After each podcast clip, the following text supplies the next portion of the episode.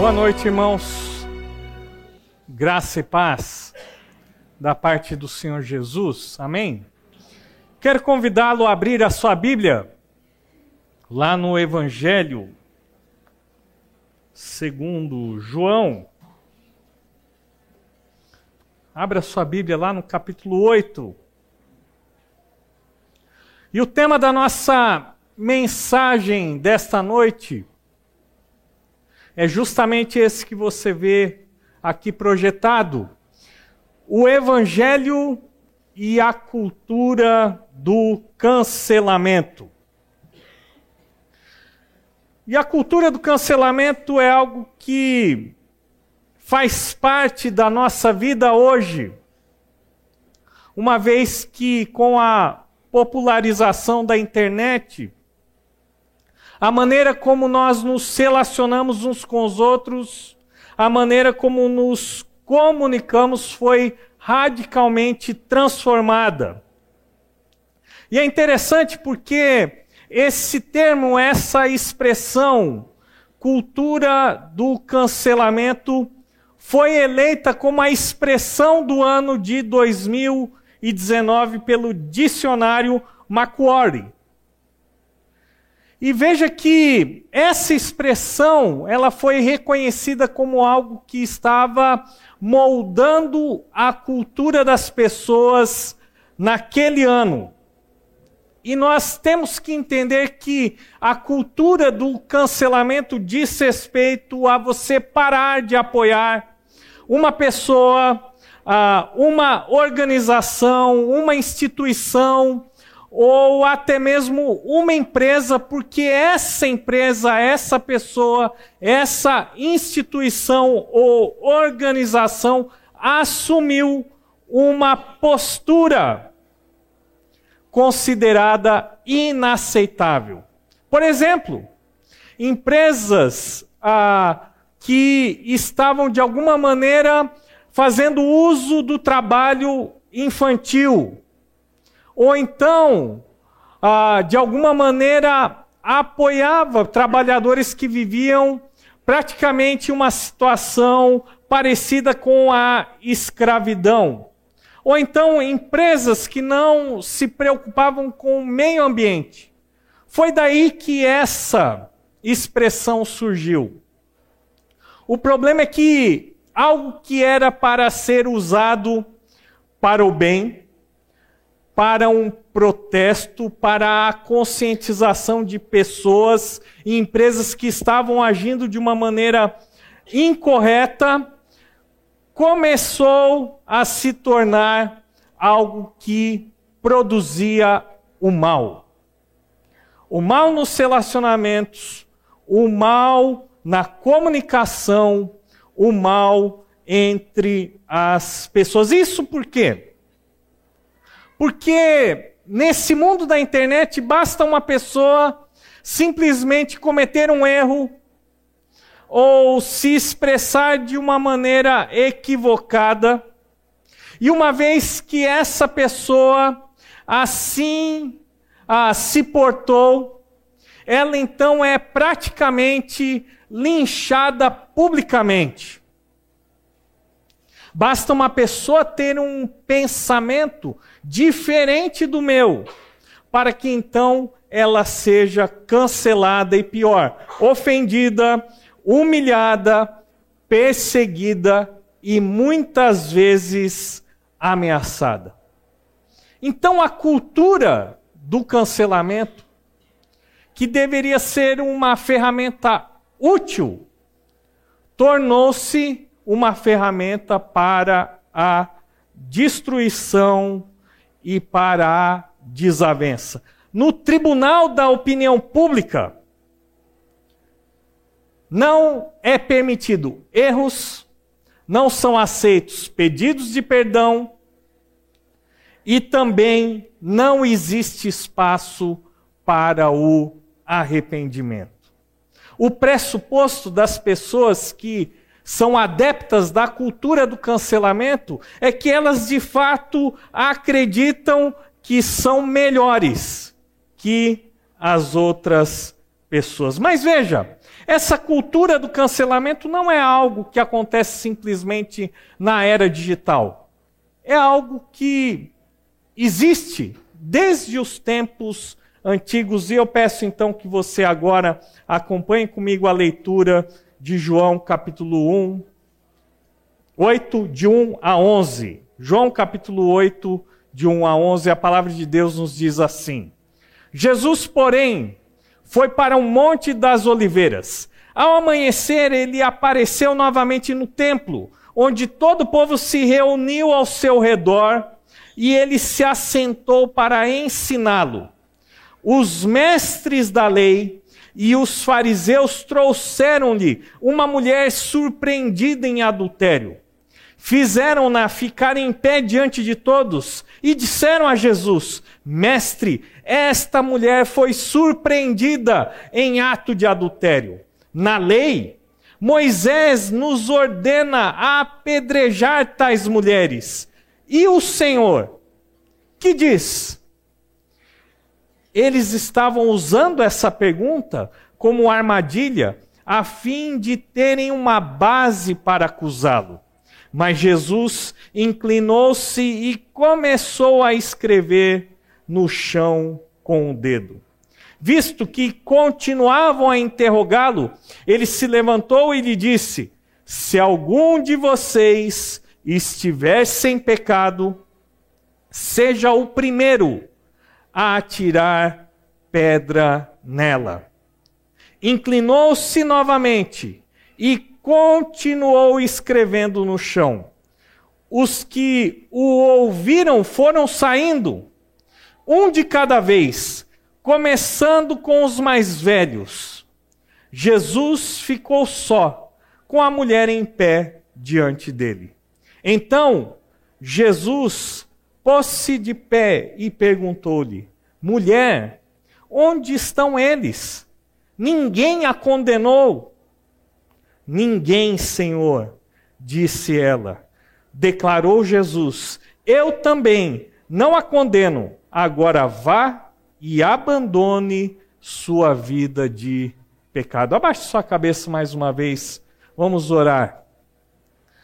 Amado Deus e Pai, agora que nós abrimos a tua palavra, o teu evangelho que nos fala das boas novas da salvação, Queremos que o Espírito Santo, nesse momento, ministre aos nossos corações.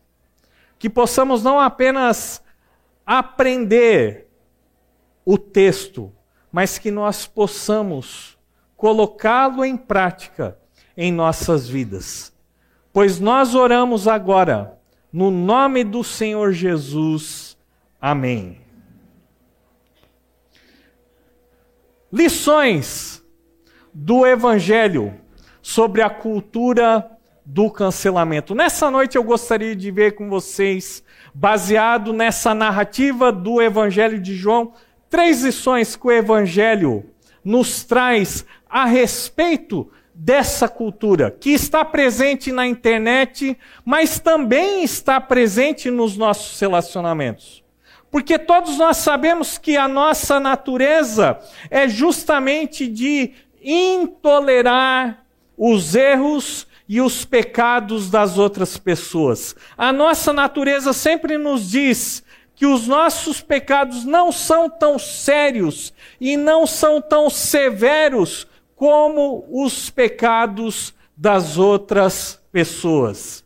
E por isso nós precisamos aprender o que a palavra de Deus nos ensina e como nós devemos agir diante dessa cultura que não apenas está no mundo virtual, mas também no mundo real, mas infelizmente também muitas vezes está presente no meio da igreja do Senhor Jesus Cristo. A primeira lição que nós podemos aprender dessa narrativa é que todos nós estamos debaixo da lei de Deus. Acompanhe comigo a leitura dos versículos de 1 até o início do versículo 9. Preste atenção. Jesus, porém, foi para o Monte das Oliveiras. Ao amanhecer, ele apareceu novamente no templo, onde todo o povo se reuniu ao seu redor e ele se assentou para ensiná-lo. Os mestres da lei e os fariseus trouxeram-lhe uma mulher surpreendida em adultério. Fizeram-na ficar em pé diante de todos e disseram a Jesus: Mestre, essa mulher foi surpreendida em ato de adultério. Na lei, Moisés nos ordena a apedrejar tais mulheres. E o Senhor, que diz? Eles estavam usando essa pergunta como armadilha, a fim de terem uma base para acusá-lo. Mas Jesus inclinou-se e começou a escrever no chão com o dedo. Visto que continuavam a interrogá-lo, ele se levantou e lhe disse: Se algum de vocês estiver sem pecado, seja o primeiro a tirar pedra nela. Inclinou-se novamente e continuou escrevendo no chão. Os que o ouviram foram saindo, um de cada vez, começando com os mais velhos. Se você voltar um pouquinho a sua Bíblia, lá no capítulo 7 você vai encontrar os mestres da lei e os fariseus, que eram o grupo mais rígido entre os judeus, e você vai perceber que tanto os mestres da lei como os fariseus estavam procurando uma oportunidade, uma ocasião para então acusar Jesus, para então prendê-lo ou, se possível, até mesmo condená-lo à morte. Como eles não conseguiram nenhuma desculpa, levantar nenhuma acusação, nós vemos que as pessoas foram então para suas casas. Mas Jesus, ele vai ao Monte das Oliveiras. E Jesus ele sobe ao Monte das Oliveiras para orar, para ter um tempo de intimidade com o seu Pai, como era o seu costume. Ao amanhecer, então, ele volta para o pátio do templo para ensinar. Era a ocasião ali da festa dos tabernáculos. Muitas pessoas estavam em Jerusalém reunidas para buscar ao Senhor. Mas é justamente nesse momento que Jesus está no pátio do templo ensinando que os mestres da lei e os fariseus aparecem trazendo uma mulher pega em adultério. Fizeram com que aquela mulher, então, ela ficasse em pé na presença de todas as pessoas. E é muito interessante porque o texto aqui nos fala que essa mulher foi pega em adultério. Isso significa obrigatoriamente que aquela mulher era casada. Então, o seu pecado ali era justamente o de infidelidade para com o seu marido. Isso é importante porque a lei também falava a respeito das mulheres que estavam noivas, que ainda então não estavam casadas, mas que também poderiam ah, incorrer no erro de infidelidade para com o seu noivo. Mas a palavra aqui usada é justamente essa, que faz referência então ao fato de que aquela mulher era sim uma mulher casada. Eles então fazem uma pergunta para Jesus. A lei de Moisés ordena apedrejar tais mulheres. E o Senhor o que diz? Abra sua Bíblia em Levítico, capítulo 20. versículo 10. Vejamos o que a lei de Moisés realmente diz a respeito do adultério. Levítico capítulo 20, versículo 10, nós vemos: Se um homem cometer adultério com a mulher de outro homem, com a mulher do seu próximo, tanto o adúltero quanto a adúltera terão que ser executados. Veja que aquela mulher foi trazida a Jesus do homem, porque o adultério tem que ser praticado por duas pessoas. Nós não temos nenhuma menção. Nós não sabemos se na confusão ele conseguiu fugir ou se realmente aqueles mestres da lei e os fariseus não estavam realmente preocupados em aplicar a lei ao pé da letra. Veja que o texto de Levítico nos fala a respeito da execução. Mas aqui não é descrito a maneira pela qual esses condenados deveriam ser executados. O fato é que tanto os mestres da lei como os fariseus não estavam realmente com a motivação correta. Eles não estavam realmente preocupados em obedecer à lei de Moisés. Eles também não estavam preocupados com o ensinamento de Jesus. Mas eles tinham uma outra motivação. E essa motivação, o texto mesmo nos fala que era justamente fazer com que Jesus caísse em sua armadilha.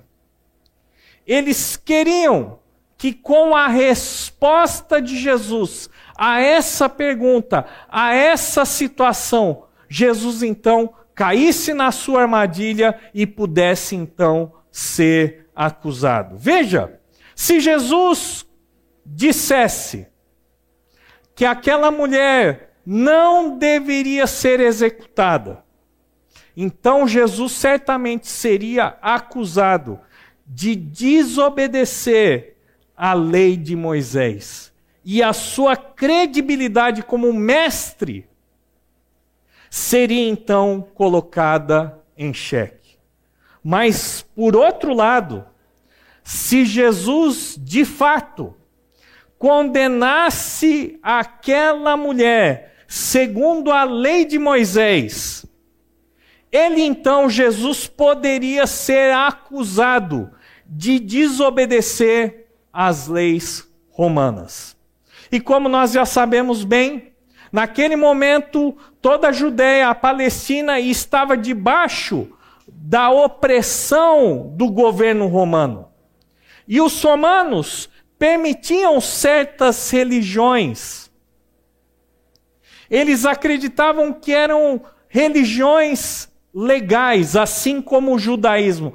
Porém, eles reservavam o direito de aplicar a pena capital, ou seja, condenar à morte uma pessoa, como sendo sua estrita responsabilidade. Então, se Jesus afirmasse naquele momento que aquela mulher deveria ser executada, logo em seguida, ele seria levado às autoridades romanas.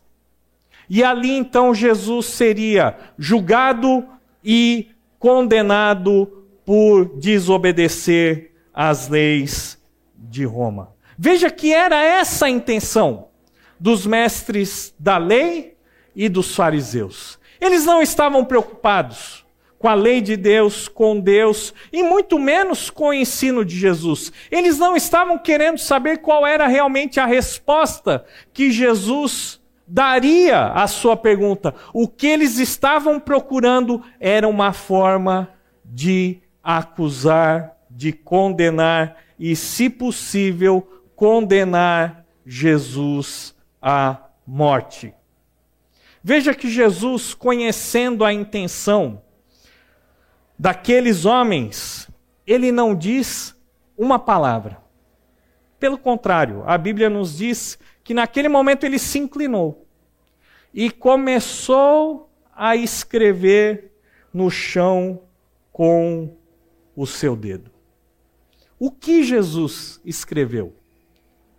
O que Jesus, de fato, gravou no chão, enquanto aqueles homens ficavam simplesmente o enchendo de perguntas, de indagações. Será que Jesus estava ali escrevendo os Dez Mandamentos? Será que Jesus ali ele estava escrevendo o nome dos acusadores daquela mulher. Talvez Jesus estivesse escrevendo ali todos os pecados que estavam envolvidos naquela situação. É interessante porque esse verbo usado no grego para descrever esse ato em que Jesus escrevia, era uma palavra que era usada especialmente para registrar uma sentença contra alguém. Será que isso é uma dica? O fato é que nós não sabemos, porque o Evangelho não nos revela o que Jesus de fato estava escrevendo naquele momento. Veja que os mestres da lei e os fariseus, então, ficaram extremamente incomodados, porque Jesus não lhe deu, até aquele momento, nenhum tipo de resposta. E a narrativa nos diz, então, que eles continuavam a interrogá-lo. Quando então Jesus levanta-se e ele diz: Aquele que não tiver pecado, que atire a primeira pedra. Com essa resposta, Jesus não está minimizando o pecado daquela mulher, porque de fato ela havia pecado, de fato ela havia cometido adultério, de fato ela tinha quebrado um mandamento da lei de Deus. Mas com essa resposta, Jesus também não está diminuindo a gravidade do seu pecado, muito menos está dando uma licença para que as pessoas entendessem então que o adultério não era algo tão sério assim. Não, de fato, a resposta de Jesus não tinha nenhuma pretensão de minimizar o pecado ou de autorizar o pecado daquela mulher. Veja que Jesus não diz que ela não pecou, que ela não deveria ser punida. O que Jesus de fato afirma é que a lei deve ser aplicada para todas as pessoas, para aquela mulher, mas também para todos os ouvintes naquele momento, inclusive para os seus acusadores. Será que todos os acusadores daquela mulher estavam de fato livres do pecado? Será que realmente todos os acusadores, de forma alguma, caíram, quem sabe, no mesmo pecado que aquela mulher havia cometido. É interessante porque quando Jesus aqui faz referência àquele que não tiver pecado, ele não está falando simplesmente dos pecados cometidos por ações, mas também por pensamentos, por intenções. Quando Jesus diz então, aquele que não tiver pecado. atire a primeira pedra nela. Ele está realmente dizendo: se alguém de fato é puro, totalmente santo, livre de toda e qualquer forma de pecado, então essa pessoa tem autorização para aplicar a lei e executá-la. Jesus, ele não está contradizendo a lei. Ele sim está aplicando a lei de uma maneira correta. Veja que o Senhor Jesus mesmo já havia ensinado a respeito desse tema. Em Mateus capítulo 5, versículos 27 e 28. Mateus capítulo 5, versículos de 27 a 28. A palavra de Deus nos diz assim: palavras do Senhor Jesus. Vocês ouviram o que foi dito: não adulterarás. Mas eu lhes digo: Qualquer que olhar para uma mulher para desejá-la, já cometeu adultério com ela no seu coração. Veja o que Jesus diz também em Mateus capítulo 7, versículos de 1 a 5. Quando ele fala a respeito do julgamento ao próximo. Olha o que Jesus diz: Não julguem para que vocês não sejam julgados, pois da mesma forma que julgarem, vocês serão julgados. E a medida que usarem também será usada para medir vocês. Por que você repara no cisco que está no olho do seu irmão e não se dá conta da viga que está em seu próprio olho? Como você pode dizer ao seu irmão: Deixe-me tirar o cisco do seu olho quando há uma viga no seu? Hipócrita! Tire primeiro a viga do seu olho e então você verá claramente para tirar o cisco do olho do seu irmão. O que Jesus está falando e ensinando aqui é que nós devemos entender que ao julgarmos uma pessoa, primeiramente temos que julgar a nossa própria vida. Jesus não está incentivando aqui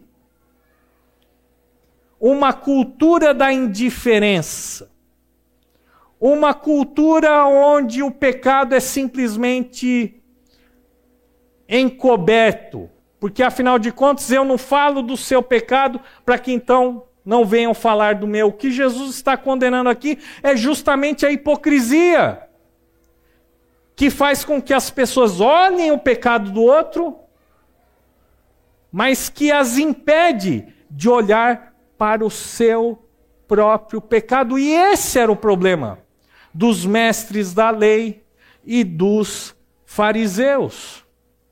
Por isso, quando Jesus responde diz: aquele que estiver sem pecado, que atire a primeira pedra nela. Ele está dizendo que a lei ela tem que ser para todas as pessoas. Para aquela mulher sim, mas também para todos os que estavam ouvindo, vendo e principalmente para os seus acusadores. Os mestres da lei e os fariseus, eles gostavam e muito de julgar o pecado dos outros, mas eles eram incapazes de julgar os seus próprios pecados. Abra sua Bíblia em Tiago, capítulo 2.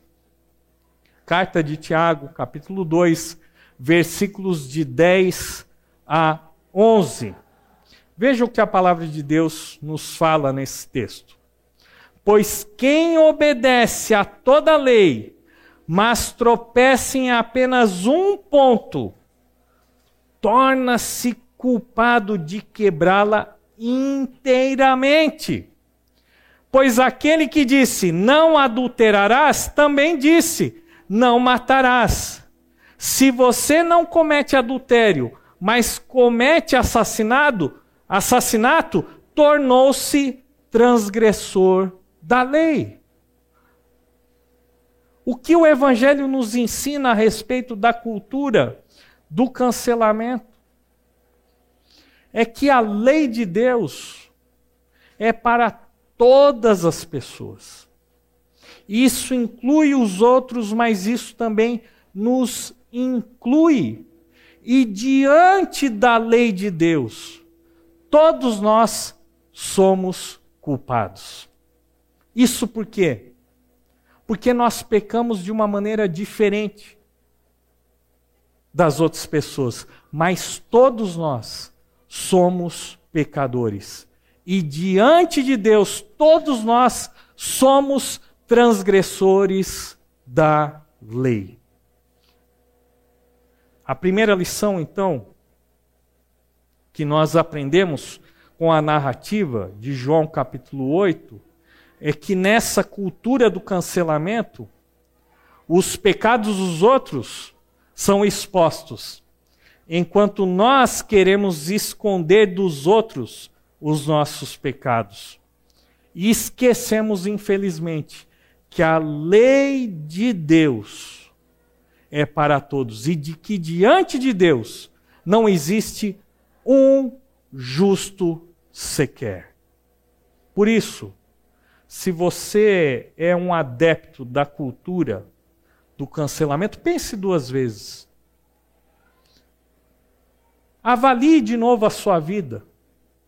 E veja se você tem condições de estar na posição de ser juiz e de condenar e de riscar da sua vida, de não estender perdão para as outras pessoas. Essa é a primeira lição. Mas nós temos uma segunda lição que o texto nos ensina, e essa segunda lição nos diz o seguinte: que o evangelho ele concilia tanto a graça como também a justiça de Deus. E só o evangelho é capaz de conciliar de ao mesmo tempo demonstrar a graça de Deus, o amor de Deus, o perdão de Deus, a misericórdia de Deus e ao mesmo tempo preservar a justiça e a santidade de Deus. O que, que o texto nos fala ali a partir da segunda parte do versículo 9 até ah, o versículo 11? Jesus ficou só com a mulher em pé diante dele, porque todos os acusadores, a começar dos mais velhos, foram saindo, porque eles entenderam realmente o que Jesus tinha ensinado. Então Jesus pôs-se de pé e perguntou-lhe: Mulher, onde estão eles? Ninguém a condenou? Ninguém, Senhor disse ela. Declarou Jesus: Eu também não a condeno. Veja que Jesus, ao demonstrar graça para com a mulher adúltera, ele não compromete nem a justiça e muito menos a santidade de Deus a demonstração da graça de Deus na vida daquela mulher, de forma alguma, arranhou, maculou, feriu a justiça e a santidade de Deus. E é isso que o Evangelho faz.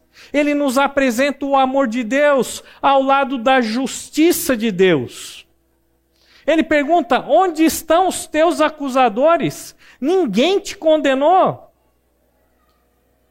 E mais uma vez, a resposta de Jesus não é uma declaração de inocência do pecado. Apesar de todos irem embora, apesar de não sobrar uma só pessoa para acusá-la, ela ainda estava diante de Jesus aquele que de fato poderia condená-la pelos seus pecados. Ela estava diante daquele que é o Filho de Deus, o Deus encarnado, aquele que foi gerado pela ação do Espírito Santo, sem pecado algum. O Deus onisciente, onipotente. Ele poderia condená-la. Mas ele, sendo Deus, preferiu perdoá-la. A mulher responde: Ninguém, Senhor. E é interessante porque essa resposta que a mulher pega em adultério deu, ela tem um grande significado que pode passar desapercebido numa leitura rápida. Veja que ela responde: ninguém, Senhor. Ela ali não chama Jesus de mestre, assim como os mestres da lei e os fariseus. E não pense você que os mestres da lei e os fariseus, eles estavam demonstrando respeito para com Jesus ao chamá-lo de mestre. Não, o que eles estavam era justamente demonstrando a sua ironia, chamando Jesus de mestre porque eles tinham ciúmes, inveja. Eles acreditavam que o ensino de Jesus colocava em xeque toda a sua autoridade como estudiosos da palavra, como líderes santos do povo de Deus. Mas essa mulher não. Ao responder ao Senhor Jesus, ela justamente usa essa palavra Senhor. Com essa declaração, aquela mulher reconhece que está diante daquele que tem sim poder para condená-la, mas que tem sim poder para perdoar os seus pecados. Ela reconhece naquele momento que Jesus de fato não era um homem qualquer, não era um mestre qualquer, não era um religioso qualquer, mas era o enviado, o escolhido de Deus. Jesus, então, diz: Eu também não a condeno.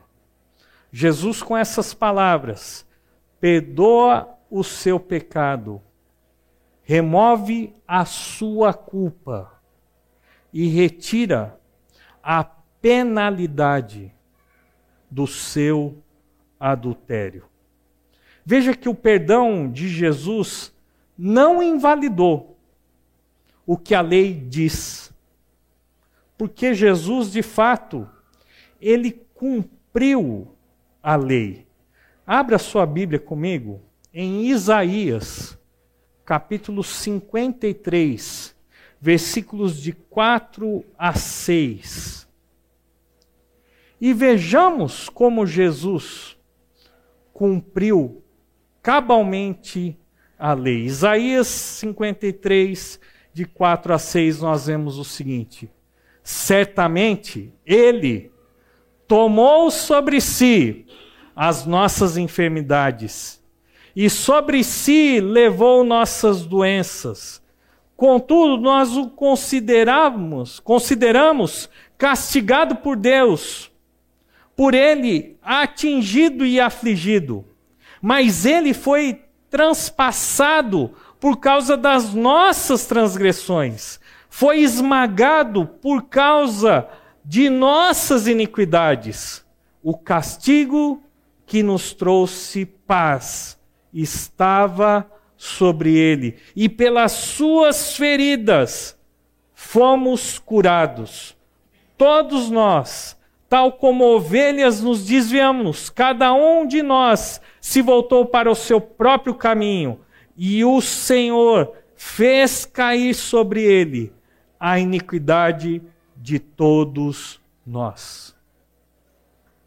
Jesus tem poder para perdoar os pecados porque ele tomou sobre si os nossos pecados e porque ele morreu a nossa morte. O Evangelho nos fala então que em Cristo nós podemos receber graça. Em Cristo nós podemos receber perdão, porque Jesus veio chamar pecadores e veio morrer pelos pecadores. Em Cristo nós encontramos graça. Aquilo que nós não merecemos. Em Cristo nós encontramos misericórdia, porque merecíamos a morte, e Ele nos dá vida e vida eterna. Mas lembre-se que a graça não custou absolutamente nada para aquela mulher. A graça não nos custa absolutamente nada. Mas a graça teve um preço. E o preço foi Jesus pendurado num madeiro. A segunda lição que nós aprendemos com essa narrativa é justamente essa: que o Evangelho concilia a graça de Deus e a justiça de Deus. Será que você já percebeu que aquela mulher adúltera também representa cada um de nós diante de Deus. Que o pecado, a condenação que estavam sobre a vida daquela mulher, também estava sobre a vida de cada um de nós nessa noite. Por isso, nós precisamos resistir à cultura do cancelamento. A terceira e última lição que nós aprendemos desse texto é justamente essa. O Evangelho traz não somente o perdão, mas também transformação, porque Jesus dirige-lhe umas últimas palavras: agora vá e não peques mais. Veja que se por um lado o pecado traz destruição, e é isso mesmo. O pecado só traz destruição, porque ele nunca fica encoberto. Ele sempre traz humilhação. Ele sempre traz separação. Ele sempre traz condenação. E o pecado sempre nos leva à morte. Mas o perdão de Jesus, ele nos traz restauração, humildade,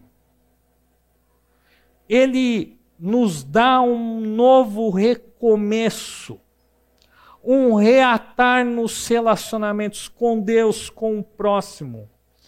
E o perdão de Jesus gera uma nova vida. 2 Coríntios capítulo 7, versículo 9, Paulo diz o seguinte: a tristeza, segundo Deus, produz um arrependimento que leva à salvação e não remorso. Mas a tristeza, segundo o mundo, produz morte. A tristeza de vermos o nosso pecado produz arrependimento para a salvação. E não uma tristeza porque fomos pegos praticando um pecado. Veja que a graça de Jesus, ela precisa conduzir as pessoas ao arrependimento. E quem realmente entende o perdão de Deus, e quem realmente recebe o perdão de Deus, obrigatoriamente muda de vida. Porque o arrependimento é a resposta adequada à oferta de perdão. E arrependimento é mudança de direção. Arrependimento é mudança de mente. Arrependimento é mudança de vida. E uma vez que aquela mulher entendeu o preço do perdão, ela foi convidada a viver uma nova vida. Tim Keller disse o seguinte: Deus nos vê como somos, nos ama e aceita como somos, mas pela Sua graça, Ele não nos deixa como estamos. Jesus chama pecadores para que então se tornem filhos de Deus, filhos segundo a imagem de Jesus Cristo. Augusto Nicodemos disse o seguinte: arrependimento não é quando você chora, mas quando você muda. Arrependimento não é remorso, não é simplesmente tristeza, pesar, mas é mudança de vida, é nova vida em Cristo. Essa é a terceira lição que nós aprendemos a respeito do Evangelho sobre a cultura do cancelamento. A lei é para todos. Então, cuidado com a sua postura diante do pecado das outras pessoas. O Evangelho, ele concilia tanto a graça de Deus como a justiça de Deus. E o Evangelho traz perdão, mas traz também transformação. Concluindo, irmãos, a lei de fato traz condenação, mas o Evangelho, ele nos oferece perdão e transformação. Como nós vamos aplicar a mensagem dessa noite? Eu quero sugerir três maneiras de aplicarmos aquilo que nós aprendemos nessa noite. Em primeiro lugar, todos nós precisamos reconhecer que nós merecíamos ser cancelados por Deus. Sem relacionamento, sem perdão, sem vida eterna. Porque todos nós somos pecadores diante de Deus. Então você precisa sair daqui entendendo isso. Mas também nós precisamos entender que todos nós necessitamos do perdão de Deus. E a pergunta que eu quero fazer para você nessa noite é: você necessita do perdão de Deus em Cristo nessa noite? Será que você já se apoderou do perdão de Deus? Será que existe algo que não está público? Algum pecado que ainda continua oculto na sua vida, do qual você precisa hoje confessar, pedir perdão e se arrepender nessa noite. E em terceiro e último lugar, eu quero dizer para os irmãos que nós não devemos nos preocupar em expor os pecados dos outros. Nada está oculto aos olhos de Deus. Fique tranquilo. Deus, o reto juiz, irá julgar as obras de todos nós. Mas ao invés de nos preocuparmos em expor os pecados dos outros, nós deveríamos sim tratar dos nossos pecados, que muitas vezes estão ocultos aos olhos dos outros. Abaixe sua cabeça, feche seus olhos. Amado Deus e Pai, nós te louvamos pela tua palavra, te louvamos pelo teu evangelho que nos dá esperança, que nos traz a mensagem de que todo e qualquer pecado pode de fato ser perdoado quando de fato cremos em Jesus Cristo. Obrigado, porque o teu filho veio a esse mundo, morreu a nossa morte, tomou o nosso lugar, venceu a morte e nos dá vida eterna. Te louvamos, ó Deus, porque no Senhor encontramos perdão e transformação. E é no nome do teu Filho amado Jesus Cristo que nós oramos. Amém e amém.